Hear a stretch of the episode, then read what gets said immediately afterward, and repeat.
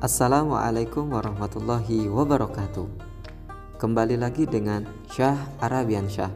Kali ini kita akan membahas tentang kondisi saat ini. Kita ketahui Indonesia masih dalam kondisi adaptasi kebiasaan baru. Nah, apakah adaptasi ini berujung emosi atau tak berujung emosi? Kita akan bahas tuntas mengenai adaptasi ini. COVID-19 tak henti-hentinya menjadi buah bibir di seluruh negeri. Begitupun dengan Indonesia. Negara Indonesia menjadi salah satu negara terinfeksi virus COVID-19 ini. Tepatnya pada tanggal 2 Maret 2020, kasus pertama COVID-19 terdeteksi di Indonesia hari demi hari, minggu demi minggu, bulan demi bulan, hingga Indonesia terus bertambah kasus yang terkonfirmasi. Kendati masa ini membuat dampak yang signifikan di berbagai sektor, ekonomi, sosial, dan pendidikan, serta pembatasan pada kehidupan yang lainnya. Dalam pembicaraan ini, saya ingin membahas mengenai situasi yang sedang krisis belakangan ini, yaitu mengenai pandangan pendidikan di era adaptasi yang berujung emosi ataupun sebaliknya. Masa pandemi di mana sebagian besar aspek kehidupan di karantina, salah satunya yaitu bidang pendidikan. Masa sulit ini harus dijalani oleh Indonesia, mau tidak mau, sehingga mengakibatkan banyak elemen pendidikan yang mendapatkan imbasnya, terutama guru, orang tua, dan peserta didik. Akibat dalam kondisi ini, meningkatnya tingkat kesetresan pada guru, orang tua, bahkan peserta didik itu sendiri.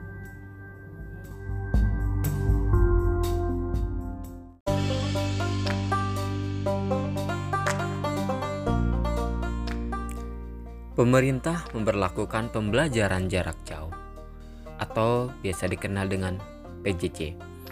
Berharap mengurangi penyebaran virus dan tetap berjalannya pembelajaran.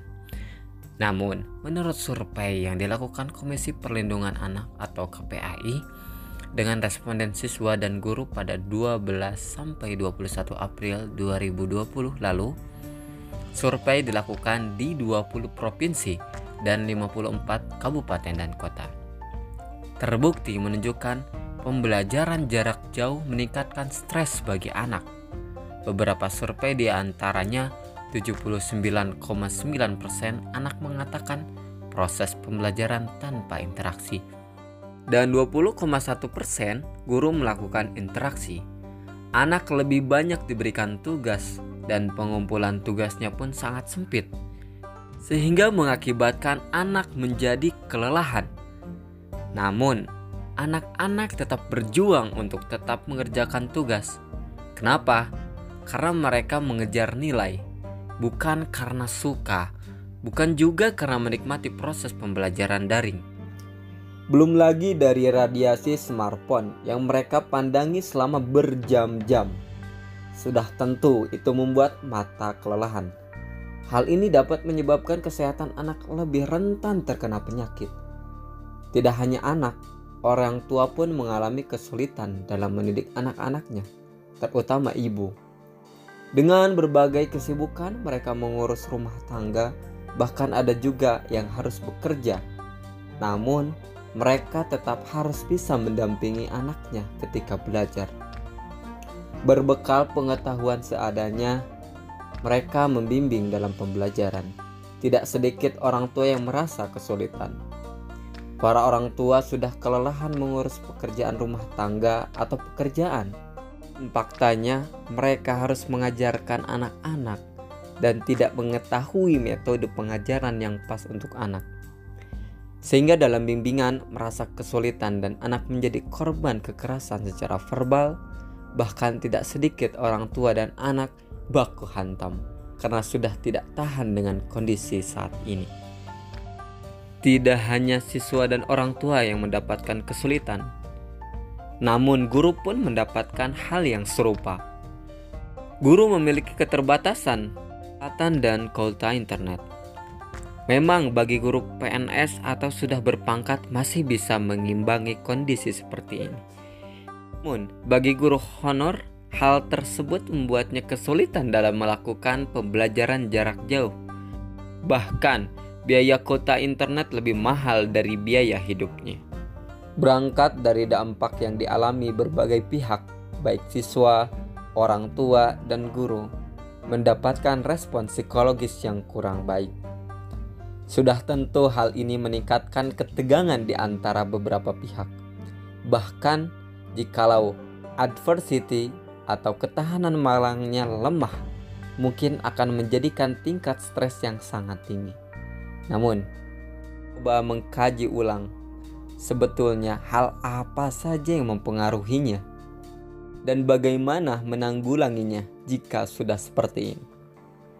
Permasalahan dasarnya menurut saya ada pada psikologis anak, orang tua dan guru. Karena hal inilah mereka menjadi lebih stres. Maka alangkah lebih baiknya pemerintah dan dinas terkait menyelesaikan hal tersebut. Pada dasarnya semua dinas terkait sedang berusaha memberikan solusi yang terbaik kepada semua pihak. Akan tetapi masih timbul masalah-masalah baru Coba lihat, jikalau masyarakat psikologisnya kurang baik, maka akan menimbulkan emosi negatif dan kekacauan di dalam dirinya maupun masyarakat. Sebaliknya, jika psikologisnya baik, sudah tentu akibatnya akan positif. Maka perlu adanya regulasi emosi untuk menanggulangi hal tersebut. Akan tetapi, tidak semua orang dapat menyelesaikan masalahnya. Maka perlu adanya bimbingan konseling untuk seluruh elemen penting pendidikan, terutama orang tua dan peserta didik. Karena pendidikan di masa pandemi ini peran orang tua sangatlah besar. Hal yang sederhana mungkin Dinas Pendidikan atau pihak sekolah memberikan penyuluhan kepada seluruh orang tua untuk memberikan pemahaman tentang pendidikan dan psikologis anak atau mungkin pemerintah dapat bekerja sama dengan stasiun televisi untuk menayangkan penyuluhan psikologis yang secara massal. Akan tetapi, lebih konkret lagi dengan program konsultasi belajar di mana siswa dan orang tua mendapatkan bimbingan untuk menyelesaikan masalah yang dihadapi. Sehingga orang tua akan paham menghadapi anaknya. Ketika anak tidak menginginkan belajar diajak sangat sulit karena bukan tidak mungkin masih banyak orang tua yang belum mengetahui cara mendidik anak. Karena pendidikan adalah sebuah proses perubahan tingkah laku. Mereka yang telah berhasil mengangkat nama di dunia pada dasarnya adalah orang-orang yang dididik oleh orang tua dan guru. Terima kasih, semoga bermanfaat. Wassalamualaikum warahmatullahi wabarakatuh. KKN AKB 2020 Fakultas Keguruan dan Ilmu Pendidikan Universitas Juanda Bogor. Salam literasi.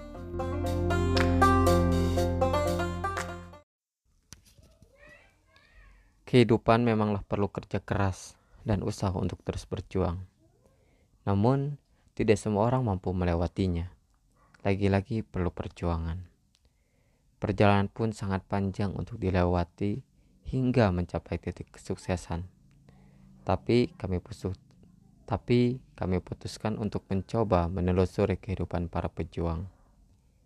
Kami kelompok desa Ciawi hadir dan terjun ke masyarakat untuk belajar tentang bagaimana mengamalkan ilmu yang sedikit ini.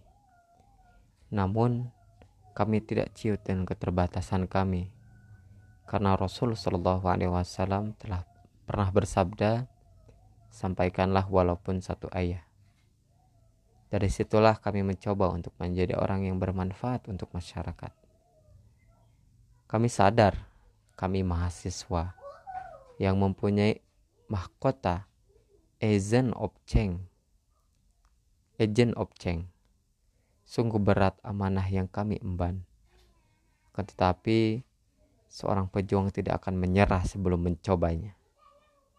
Melalui program KKN AKB Fakultas Keguruan dan Ilmu Pendidikan Universitas Juanda Bogor, kami yakin kelak suatu saat kami pasti akan kami melalui program KKN AKB Fakultas Keguruan dan Ilmu Pendidikan Universitas Juanda, kami yakin kelak suatu saat kami pasti dan akan menjadi generasi yang mampu menjadi perubahan bangsa. KKN AKB Desa Ciawi.